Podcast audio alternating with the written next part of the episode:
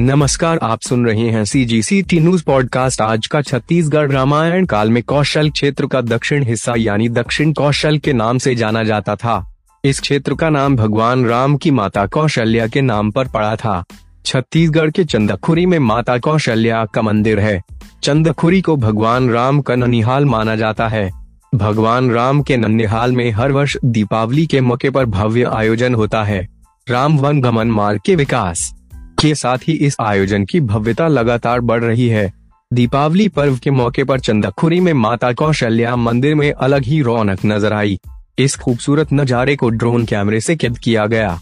माना जाता है कि त्रेताता युगीन छत्तीसगढ़ का पुराना नाम दक्षिण कौशल और दंड कारण था।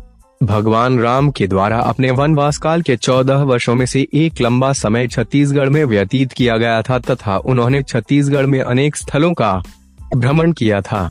छत्तीसगढ़ के राम वनगमन पथ योजना पर तेज़ी से काम करते हुए भूपेश बघेल सरकार ने रायपुर के पास चंदखुरी में माता कौशल्या मंदिर परिसर का जीर्णोद्धार कर दिया है। मुख्यमंत्री बनने के बाद से ही यह योजना भूपेश बघेल के ड्रीम प्रोजेक्ट में से एक है। बता दें कि रायपुर से 24 किलोमीटर की दूरी पर स्थित चंदखुरी भगवान राम की माता कौशल्या की जन्मस्थली है। चंदखुरी गाँव में जलसेन तालाब के बीच माता कौशल्या का एक बेहद ही पुराना और दुनिया का इकलौता मंदिर बना हुआ है। इस मंदिर में भगवान राम अपनी माँ कौशल्या की गोद में विराजित हैं। करीब 15 करोड़ की लागत से इसका जीर्णोद्धार करवाया गया है। यहाँ भगवान राम की इक्यावन फीट ऊँची प्रतिमा भी बनाई गई है, जिसका लोकार्पण मुख्यमंत्री भूपेश बघेल ने हाल ही में किया है।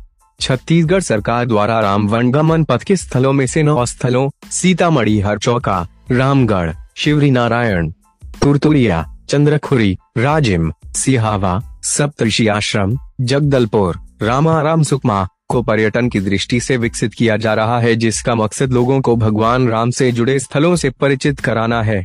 सी जी सी टी न्यूज़